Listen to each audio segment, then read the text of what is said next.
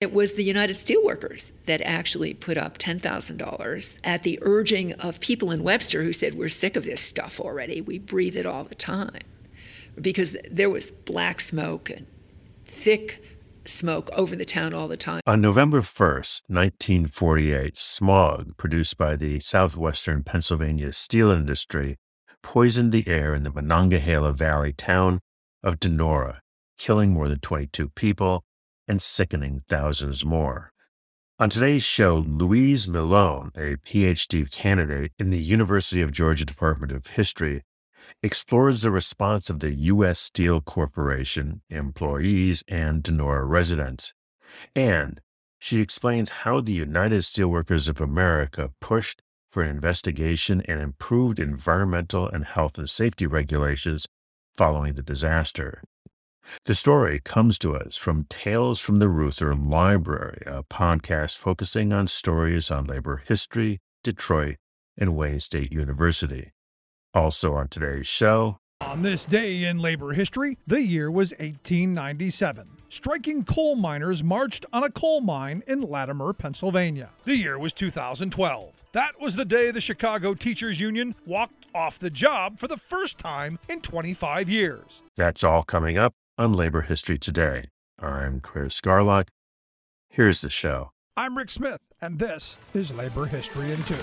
On this day in labor history, the year was 1897. Striking coal miners marched on a coal mine in Latimer, Pennsylvania. Earlier that year, the miners had gone out on strike. Most of the miners were German or Eastern European immigrants. The Lehigh and Wilkes-Barre Coal Company had laid off workers, raised fees for homes and doctors, and forced longer hours on those who still worked. By August 16th, 2,000 workers had walked off the job in the mines. Most of the miners joined the United Mine Workers of America. The strike ended on August 23rd when the company agreed to the workers' demands, including a 10 cent an hour raise. However, when the raise went into effect on September 1st, only a few workers were given the raise. Two days later, the miners went back on strike. This time, they demanded a 15 cent an hour raise. A week later, between 5 and 10,000 miners were on strike. And on this day in labor history, about 3 to 400 miners marched to a mine in the town of Latimer.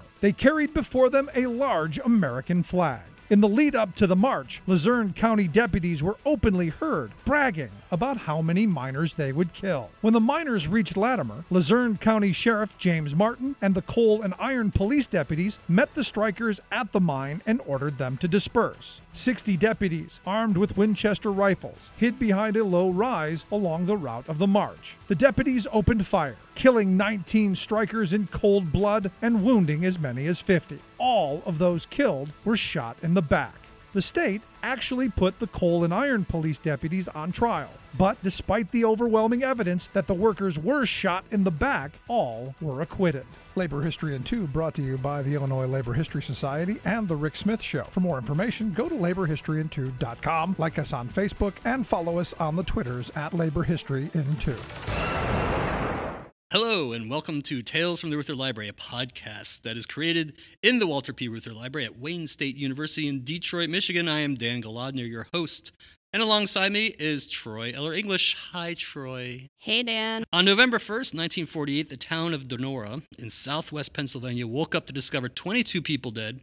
And how did I find out about this? We talked to Louise Malone, who is a doctoral candidate studying environmental, industrial, and labor history at the University of Georgia and a recipient of the Sam Fishman Award for 2022.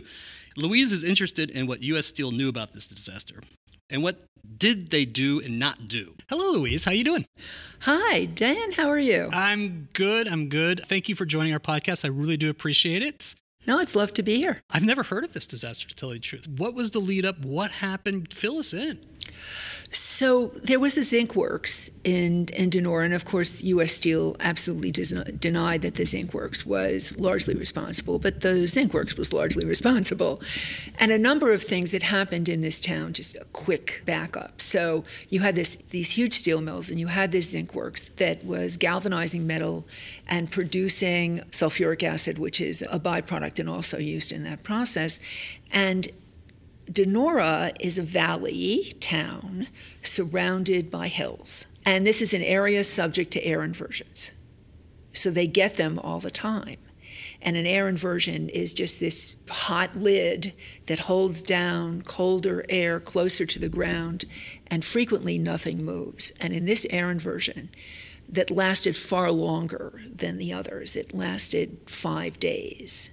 And so you had 22, the official record says 20, it was about 22 people, maybe more, die, and you had 6,000 of the then 13,000 residents get sick. Jeez. Some of them very seriously sick. The official uh, statement initially was it's an act of God, it's just a weather event.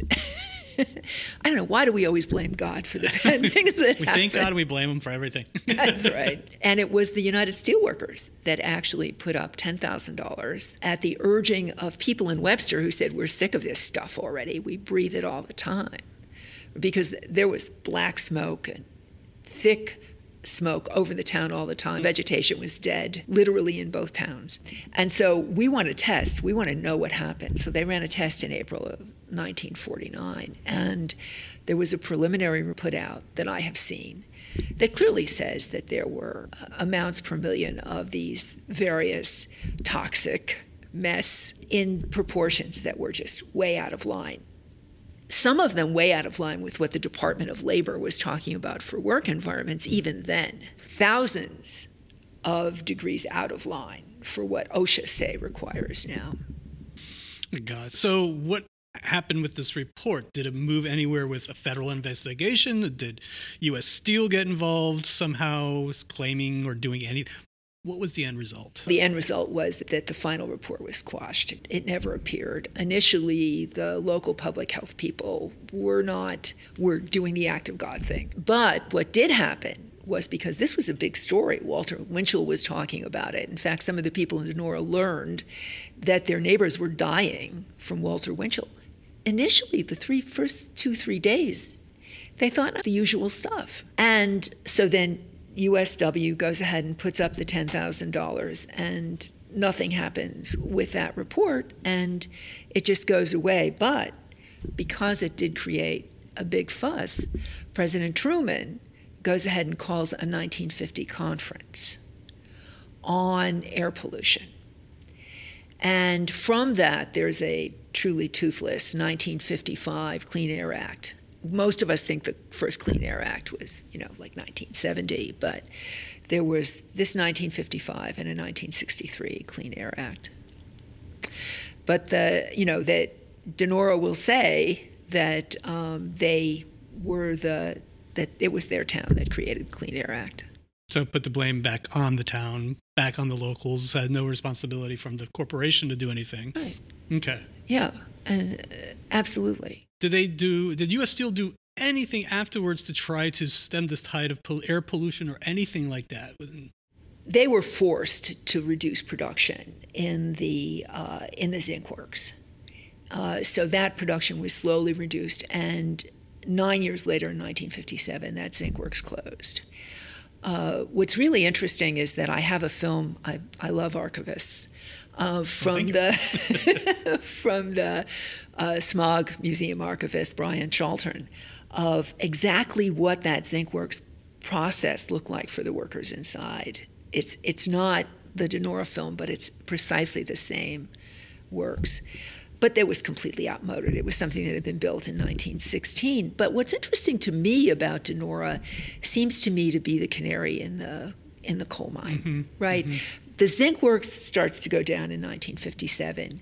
The big mill closes in 1963, the steel mill, and all that's left are just some uh, finishing mills that then close in 1967.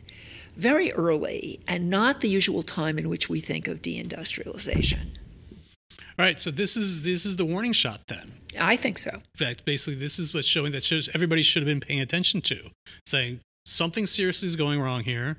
The, the, the steel mills are shutting down and the land is junk. Did the steelworkers union do anything after their report, after they put that money in? Did, did they con- start lobbying or pushing more about environmental issues? And did other unions start picking up this this trend? You know, the steel workers. Mean, um, what's interesting about what's in the archives here is that the steel workers seem to have been working with UAW, and I did meet with a gentleman named Michael Wright, who is now a retired occupation health safety guy for USW, and USW too started to move forward, saying, "We we don't want our workers." Or people to be living in this kind of environment. And the USW supported every single Clean Air Act that was put forward.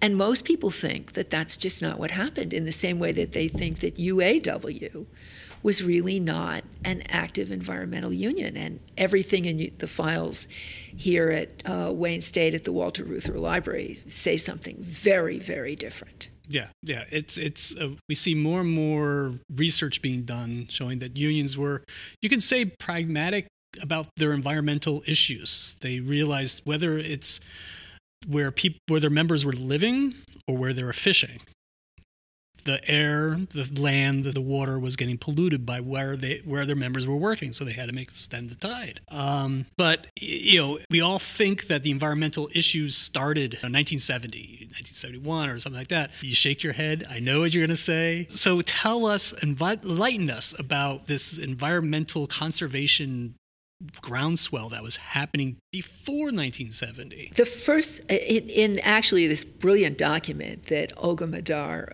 who ended up being in charge of this program for UAW, wrote to get a grant, she references a 1948 first time testimony before a Senate committee, I think it was the Senate, talking about conservation and the environment.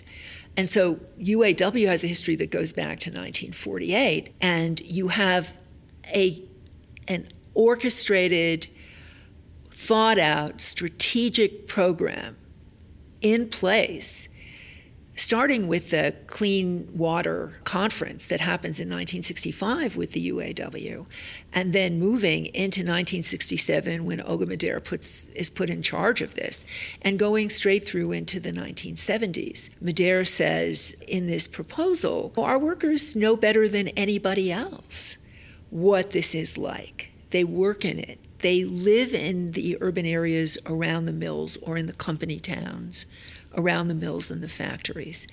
And they want their families to be safe and they want their families to be healthy. And so you have that, but you also have something else going on, which is really interesting, which is the real beginnings of an understanding of climate change that happens with the production of the Keeling curve in 1958 by David Keeling. And he's being paid by the Department of Defense to try to figure out what would happen if we had a limited nuclear war with Russia. And so they see this rise in carbon going into the air. That has an impact on heat and cold in the climate. It's just not true that it happened in the 70s. It was all coming together, it was all really becoming apparent if we watched the signs and paid attention in the 1950s. And you have to give the unions credit. They were trying to get out in front of and strategically work with how they could make this better for the common good and also make this work for their members mm-hmm. so that their members were not left out in the cold as these changes that were going to happen happen. Mm-hmm. I, now, the UAW and Steelworkers were very powerful unions, right? Um, I'm sure they had the ear of someone in the administra- any kind of administration or within Congress did they apply any kind of pressure to change policy, specifically with Kennedy and LBJ, especially when they had friends in the White House and Congress was kind of friendly? Do you, did you come across any kind of like things like uh, working together to raise awareness of environmental issues? Yeah, instead of you know pushing the Congress and the president, the president, the Congress was pushing them. thank you for you know thank you for doing this. Thank you for your support. Thank you for all your help. Uh, the conference on, uh, I think it was clean water that they did with Gaylord Nelson. You have constant communication with Muskie, who's interested in all these issues. There is a foreword written by, uh, by Walter Reuther to Johnson's beautiful uh, piece and, and his whole effort. So they were valued partners for these members that were prescient enough and courageous enough to be pushing for what we need uh, to really clean up our environment. And of course, you know, when you're dealing with Lake Erie catching fire, yeah, yeah. yeah, those things going on. So yeah, that brings up this. That right, I got to throw this question out. I know was on the list, but so what happened? What happened to this alignment with labor and environmental issues? What happened in the 70s? You know, I, I really don't know for sure at this point. I think we can say that deindustrialization was moving along, that we had the oil embargo, that we had all of these problems that were happening in the 70s, stagflation that comes out as a part of this, and workers become desperate. Workers become desperate. And, and I think that the national leadership did probably did not know what to do with this, right? You, you save the members you have, which I think was the wrong way to go. On the other hand, I wasn't making that decision then. Easy for me to say now. but the, the steel mills, for sure, were going to go down. They were outmoded. The, by 19, by the late 1950s, th- that game was over. Europe was going to be the leading steel area in Japan that was just going to happen and the same was happening with cars and and so you had to think the way that a Reuther and a Madar and a Murray and those people were thinking. You had to think well what comes next and how do we get ahead of it and how do we make it work for us? And I didn't see that yet mm-hmm. happening with the national leadership. So I think you know, a whole bunch of bad things. Thanks for being with us. I appreciate it. Thank you so much. This has been great fun.